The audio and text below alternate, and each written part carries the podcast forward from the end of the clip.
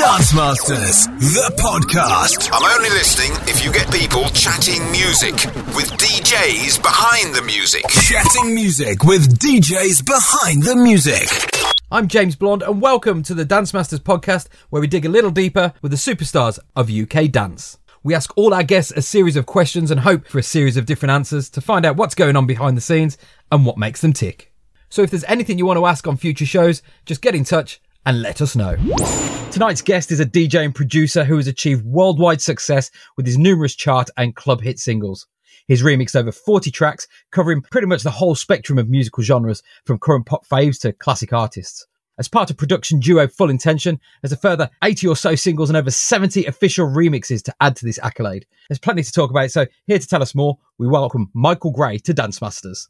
Evening, James. How are you? I'm very good, my friend. There's so much to go through here. Your discography is insanely huge. So I'm going to go straight in for the kill. Has there been a point where you've had to pinch yourself or you thought, I can't believe I've done this or I'm doing this or I'm working with this artist? I think there might have been that moment happened last night. I was doing a live stream on Twitch and I decided to a best of full intention. And just the full intention records that I did, I didn't realize how many there was. A lot of people on stream was saying, How many have you done? And then we quickly looked it up and it was like, Oh, okay, it runs into thousands. So that's when I had to pinch myself. I think I've been quite busy. And then that's not even my solo stuff. As well as producing your own tracks, you've also remixed for a number of other artists as well.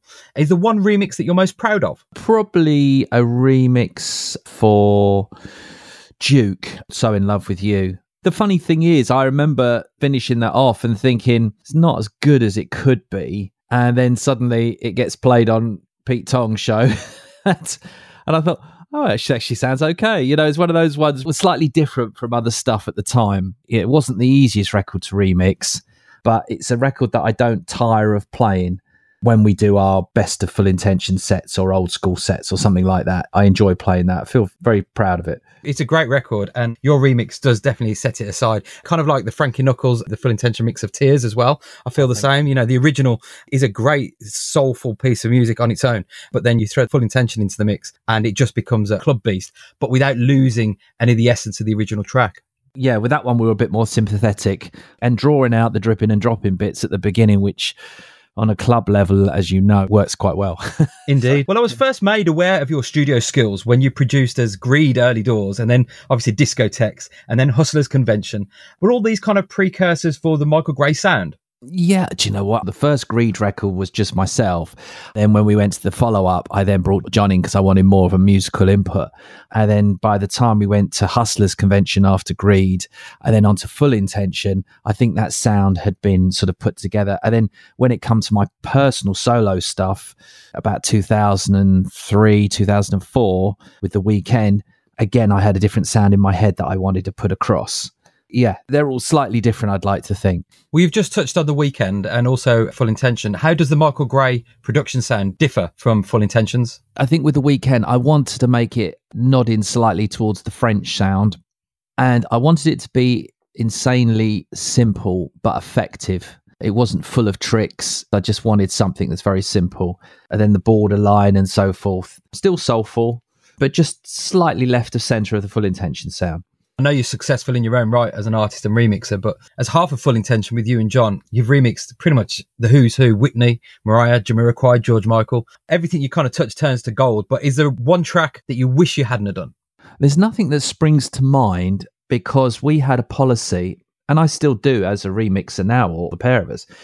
If we're not sure when we get offered something, we won't take 50% upfront fee that we charge first of all until we've just had a play around with the vocals and some chords and just to see. And if we think it's going to work, then we will move ahead. We won't do something, or I won't do something just for the sake of getting in the money in as quick as possible and hoping it sticks.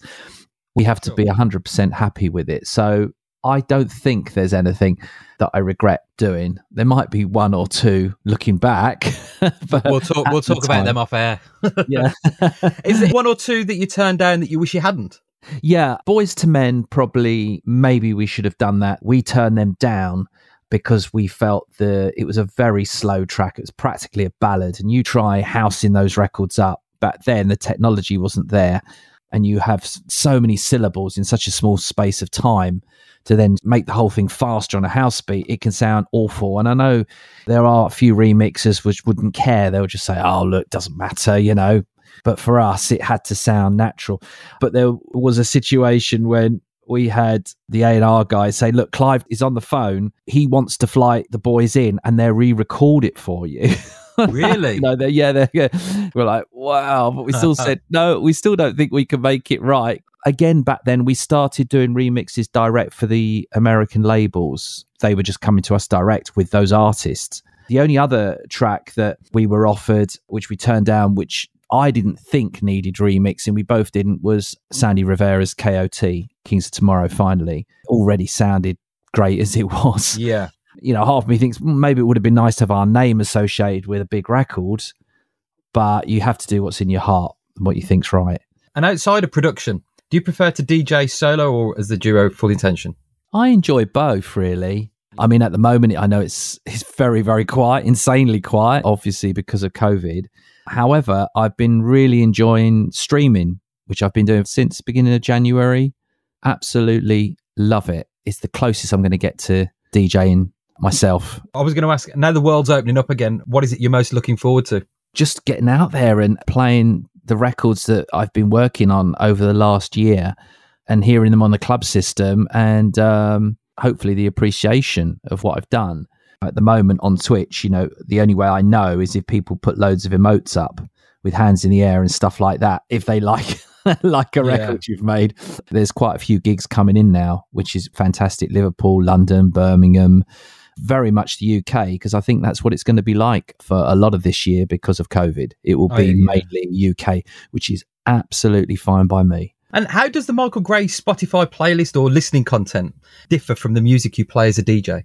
Not that much different, actually, to be honest. I would say that I've got my personal in car one, which you wouldn't see it on Spotify, my personal playlist that I play in the car, which I definitely couldn't drop half those records in the club. But generally, I would say it is the same. And who would you say is your favorite DJ of all time? Oh, that's really hard. There's a lot. Oh, this is hard. You've got me on the spot here, James. Probably David Morales, but there's loads of good DJs. I love Dimitri from Paris. It's insane how many, really. So Okay. I would like to sort of just say one person, but those two guys off the top of my head, literally. Is there anyone new coming up through the ranks that you rate? I love what the Deep and Disco guys are doing. Ian Perry and Nick Standen, they're very good. Ian Ossia, uh, guys like that. I think it's a very good scene at the moment. Very exciting scene. And it'd be interesting to see how it all pans out of lockdown, especially the fact that there's a lot of DJs who I've been speaking to who would normally maybe playing in their local town, playing their sort of local clubs, having to play to please the crowd, not to play what's in their heart. Since they've gone on to live streaming over the last year, they've been playing more and more records that they truly love and they've built up a following. And now they've said, I don't want to go back to my, my local clubs. I want to play what I feel is right and what I truly love, not what the manager loves. There seems to be a lot of creative development that's come out of the lockdown, partly because, as you said, you're not having to anthem bash, you're not having to make sure that the floor stays full.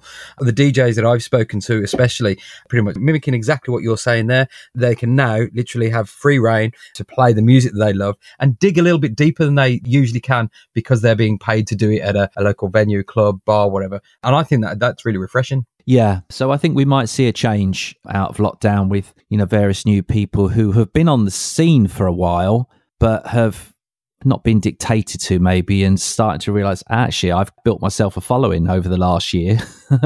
It's at this point in the show where we ask our guests what's in their box.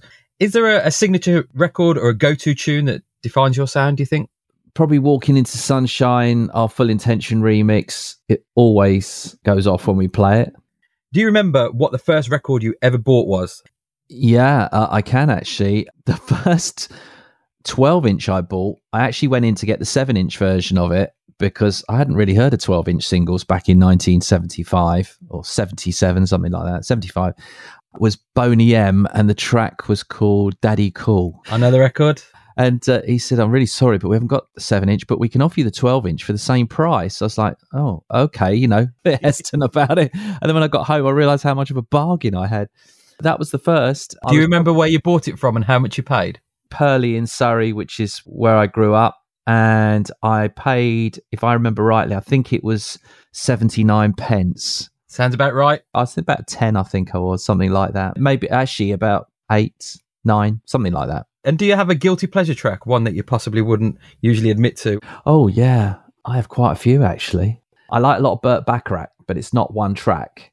Probably, bear Take with me. time. I'm, I'm not in any rush. Probably Bee Gees more than a woman. Is that a guilty pleasure? The level of production and the harmonies, and there's certain tracks you just can't go wrong, and you put it in front of anyone, and they'll say it's just a, a classic. I also like records like Wings, Silly Love Songs, all these kind of tunes. But I am a bit of a Burt Bacharach fan, believe it or not. Fine, that's fine. Yeah. You know, we're all entitled to our, our guilty pleasures. I'll tell you what, you just mentioned about having the Spotify playlist in the car. It's when you pull up against the lights and you're, you're singing your heart out, and then you realize that people are looking at you and what it is that you're singing. It's priceless. Yeah, absolutely. Do you have a treasured piece of vinyl? All my vinyl is absolutely treasured. I just wondered if there was one or two that you've pulled out at any point and gone, that will never leave my side. What I did do is in 2012, I did get rid of 9,000 12 inch singles and kept about 1,500. But I only kept my soul, funk, and disco and about 100 house records. They're all precious to me, especially soul, funk, and disco. It's a big part of my life. And I don't know if I could even answer that. That's such a daddy one. response, that is, Michael. It You is a- I love my children equally. Uh, yeah, it is. it does sound like that. Are there any new tunes that you think we should be watching out for, or anything that's on your radar that you think we should have everybody listening to that? Yeah, yeah. Well, from a sort of me, me, me point of view at the moment, um, I've just remixed a new version of Optimistic by Brian Power and Lucita, and it's coming on Nervous Records. I've been playing it on my streams and I've had such a lovely reaction to it. So perhaps that could be the one. And the other one is a Hi Fi Sean remix of Fire Island's Shout to the Top Oh, um, which is amazing. And I've been playing that on the streams. Those two records really go off. that's one of Graeme Park's favourite tunes, by the way. Is it? I didn't know yeah, that. yeah, yeah, Ah. yeah. We had him on the show recently, and we were, we were chatting classic tunes, and that one came up. When you've uh, mastered it, you'd have to get him a copy over. I'm sure he'll smash that. Yeah, the the optimistic, yes. Uh, the Fire Island one, I think they're only doing 200 vinyl of that at the moment via Juno. Well, I was going to say, I was also talking to Graeme about record shopping, so I'll find out where a copy is, and I'll send him up there. Yeah, yeah, yeah, yeah, yeah, absolutely. But I'm sure he can uh, speak to Hi-Fi Sean, get one off him, or uh, either of the Fire Island boys. Michael, I could honestly chat music for absolutely ages and ages. Um, uh, would you mind coming back on a future show with John so we can go all geek about full intention? Yes, of course, no problem. Excellent stuff. I'll uh, I'll hold you to that. Now you've committed, and I've got proof. So, Michael, listen, an absolute pleasure talking to you. Thanks ever so much for your time. You're welcome, James. Thanks, mate. That wraps up the show for this week. And if you like what you've heard and you fancy adding some tunes into the mix, why not check out the full two-hour show with an exclusive mix from tonight's guest. Joining us on the next episode is Ibiza legend Brandon Block. Thanks for listening to the show. Join us back here next Friday on Dance Masters, and don't forget to hit the link to subscribe. Dance Masters, the podcast. I'm only listening if you get people chatting music with DJs behind the music. Chatting music with DJs behind the music.